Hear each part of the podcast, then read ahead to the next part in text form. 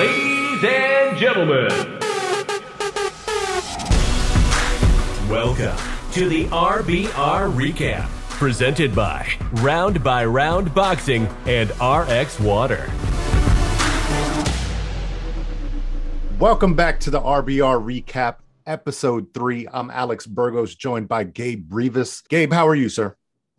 Doing well, recovering from my trip to Arizona, but we're back at home and uh, we're ready. Yeah, and what I was saying, the most exciting fight of the night was that Bam Rodriguez fight. You were ringside as he took on uh, Carlos Cuadras.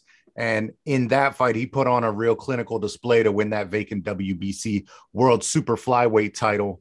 Cuadras being the ex champion. Um, this is really interesting going into the fight because, as many people know, Rodriguez being the late replacement was actually the betting favorite, and so kind of kind of caught a lot of people's eyes. But the ones that had seen um, Rodriguez before and really knew what his style was and you know what he's about, and it seems like the the, the ceiling is just you know, endless for this guy. He really put that on display and showed um, that he's got a lot of promise. And so he ended up knocking Cuadras down in the fight and won a unanimous decision by scores of 117 to 110 twice and then 115 to 112 on the other card. I want to jump right in with your opinion on not only his performance, but what not an overreaction is uh, of the night based on that fight. So first of all, the original main event was going to be Jesse Vargas versus Liam Smith. As we all know, that got postponed because Jesse tested positive for COVID. The new main event was Carlos Cuadras versus Rungvisai, which is the co-main event before. And then on Sunday or Saturday, the week before the fight, Rungvisai has to pull out due to an illness. Cuadras, I believe, arrived to Phoenix on Sunday still thinking that Rungvisai was his opponent but then he was told that he had to pull out. And then they found a replacement, which is Jesse Rodriguez from the co main event. So a week before the fight, they had different opponents. Jesse was uh, asked if he wanted to have this opportunity, and he didn't even hesitate in taking it. And so that demonstrates the confidence he had and able to face a former world champion, a veteran in Cuadras, 33 years old, who had been uh, in many wars.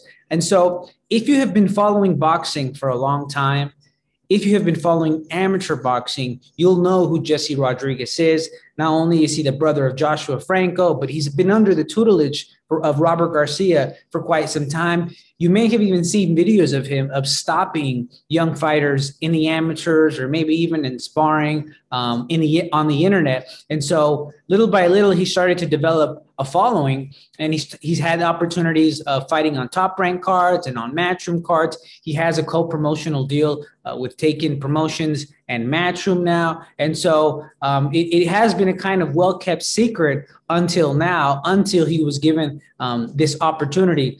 And so a week before the fight, he gets the chance to move up two divisions, which is seven pounds, because he was originally fighting at 108 pounds. He had never gone past eight rounds before. He had never even fought for a regional title. So he really was thrown in uh, with the Wolves to see, you know, what he's made of.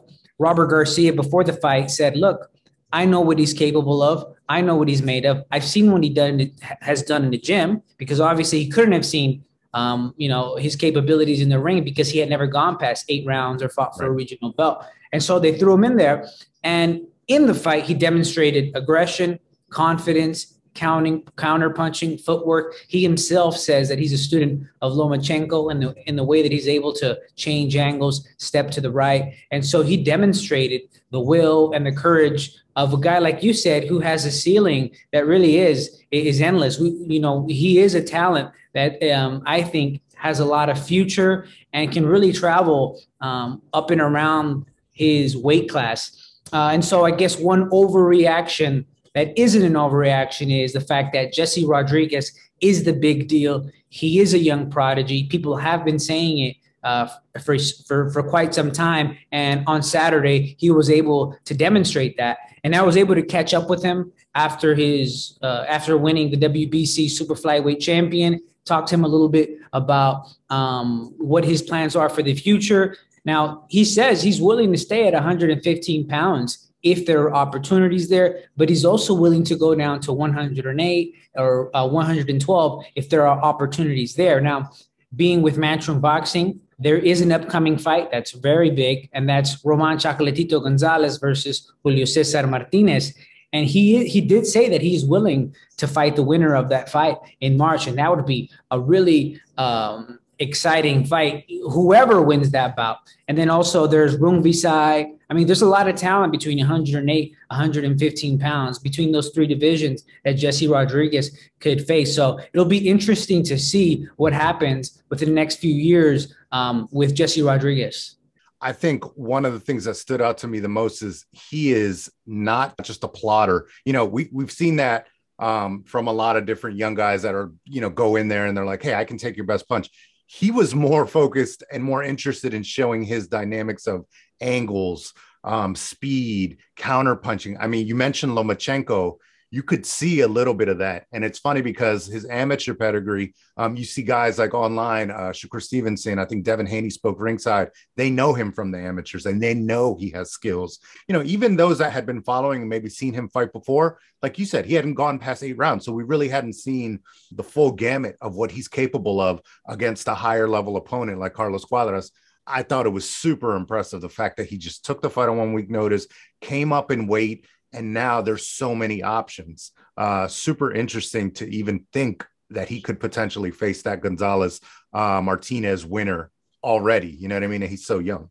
Absolutely. And like you mentioned, all these people who have known him from the amateurs, like I said, it was one of boxing's best kept secrets. Mm-hmm. Only if you were within amateur boxing or closely follow him, uh, following boxing, would you know who Jesse Rodriguez is? And then also, there are a lot of interesting similarities oh, and interesting um, uh, themes going into the fight. One of them being that his brother is Joshua Franco, also trained by Robert Garcia, also the WBA regular champion at 115 pounds. You don't see that a lot in boxing. You obviously have the Charlos, who are twin brothers, and other brothers who have been champions at the same time as well. So that's very interesting.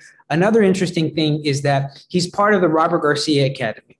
And he had a lot of similarities going into this fight as Fernando Vargas. Fernando Vargas, when he was 21 years old, he was 14 and 0. He fought for his first world title against a, uh, a Mexican warrior in Yory Boy Campos, and he was able to become a champion that day. Same thing with Jesse Rodriguez. Not 21, he was 22 years old, but uh, um, he was 14 and 0, fought a Mexican warrior to become a uh, world champion, and also I mean, we have to mention this is that uh, Fernando Vargas was trained by Eduardo Garcia, who, as we know, is the patriarch um, and the and the big G. the big G at the Robert Garcia Academy, and Jesse Rodriguez had his son, obviously um, Robert Garcia, as the head trainer. But of course, Big G was also um, ringside to watch the fight and celebrate with him as well. So a lot of interesting dynamics going on with this fight. Bam Rodriguez, man, he's one of these guys. You know, a lot of times you'll see when one guy has a good performance, you know, star is born. Eddie Hearn said it, but I really think that it fits. Um, that headline fits this guy based off of last night. Super excited to see what he does in the future, and um, should be should be fun to talk about and watch. Also, what we had last night were a couple other fights, and we'll jump right into uh, what I think is the biggest overreaction based off of this fight. And so we had Claressa Shields taking on Ema Kozin in the co-main event of that Sky Sports uh, boxer card that was headlined by Chris Eubank and Liam Williams. And in that Shields fight, which has become the you know the norm now, she dominated. She won by unanimous decision, did not lose a around 100 to 90 uh, three times across the board. Now, I, I, think maybe the last time she lost around um, was maybe the Hammer fight. Um, and then before that, Hannah Gabriels other than that, you'd be hard pressed to really. It's like one of these Roy Jones things when you got to really start looking back and maybe going to BoxRec and like, you know, when when was the last time that really someone got the best best of her in a round? And so she's really displaying this level of dominance in the ring. And so there was a comment that said, based on um, Shields' performance, she couldn't knock out this girl that's not at her level. Laughing emoji. How's she going to beat Savannah Marshall? Now, that comment basically was echoed throughout Twitter and Instagram by so many people.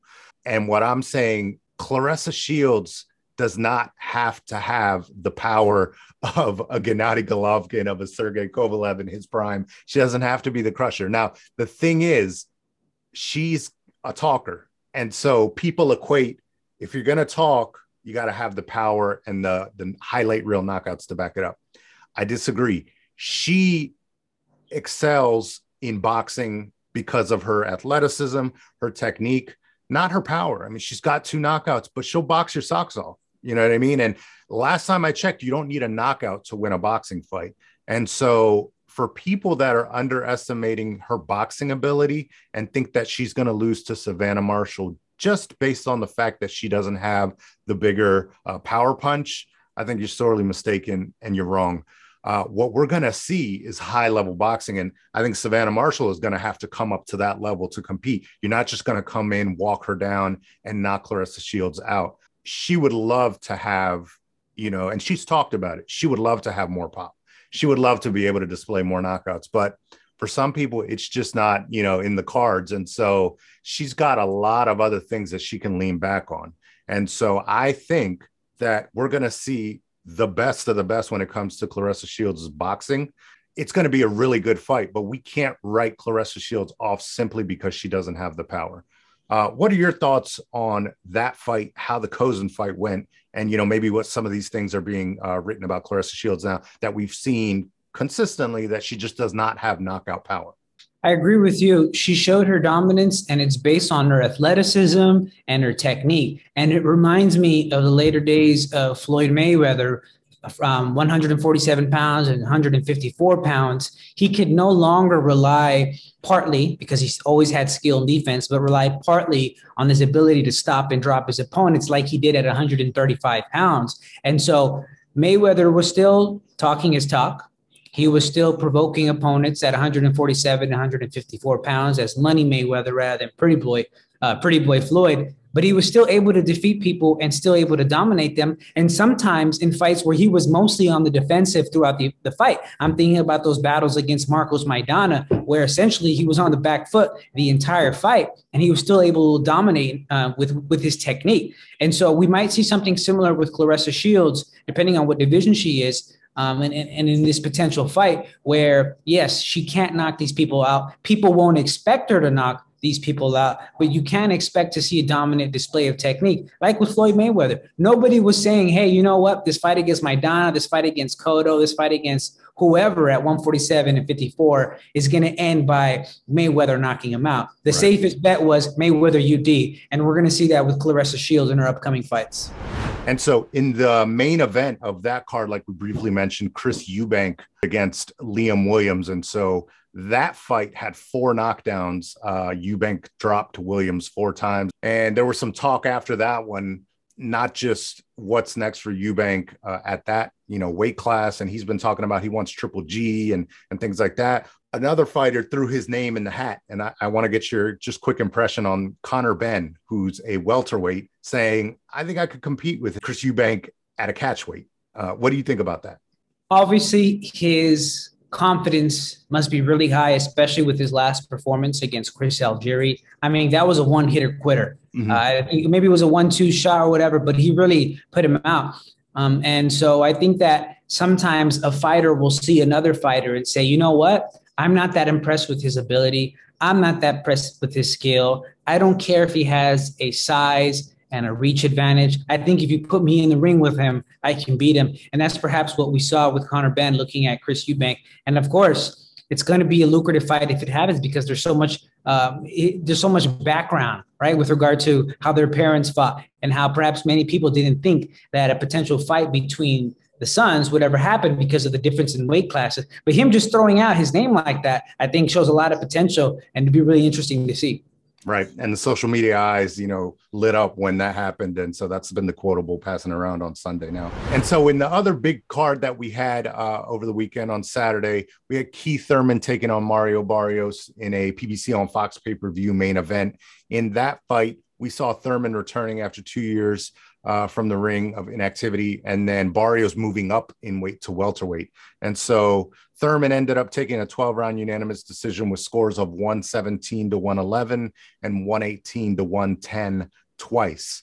Gabe, I want to get your opinion on this version of Keith Thurman that we saw. Uh, there were a lot of, um, you know, welterweight top 10 lists and things like that being passed around last night, not only on the telecast, but on social media. Um, some people have Keith Thurman as high as, you know, five, as low as 10. What do you think of Keith Thurman based off of what we saw last night against Mario Barrios, is he able, you think, to come back, be a champion, and really compete against the cream of the crop? And when I say the cream of the crop, I'm talking about the champs, guys like Terrence Crawford, Errol Spence Jr., and Yordenis Ugas. There are a lot of things to consider and wonder about with regard to Keith Thurman. Going into this fight against Mario Barrios, and especially after the injuries, especially after his performance against Manny Pacquiao, and of course um, the time away from the ring, which we all know is very bad for any fighter to be away from the ring for so long. We saw a new version of Keith Thurman, but he does look inspired and reinvigorated. He has a new hairstyle, but he also has, um, it looks like he increased his muscular build. He looked really strong, his arms, his six pack. He even said that he was inspired, that he had done 800 sit ups at one point, that he had been doing or had done 15 rounds of sparring. And so it looks like we have a reinvigorated Keith Thurman. It might be the second win with regard to his career. He looked very aggressive in this fight. He come he was coming forward. Um, he did get hurt at one point with the shot to the body, and so that vulnerability with shots to the body, which we saw against Soto Karass, we saw against Luis Collazo, that's always going to raise some red flags, especially with guys like Terrence Crawford, who we know knows how to counterpunch and throw punches to the body within the exchange that could really um, pose a threat and some damage to Keith Thurman. But insofar as he is a top 10 welterweight. That's clear. Is he still in the conversation with Ugas and Errol Spence and with Terrence Crawford? Absolutely. I think that after his time away, you can't just write him off. And then add his performance against Barrios. I think you can really see Keith Thurman continue to perform against these high level welterweights I've mentioned before that I still can't put well Vergil Ortiz and Jaron Ennis within the same conversation as Ugas, Spence, Crawford, and Thurman, simply because they haven't had the same opposition as those aforementioned fighters. And so we'll have to see more of them before you put them in a conversation with the rest. Um, and then also one thing I want to flag is the age. Um, Errol Spence is 31.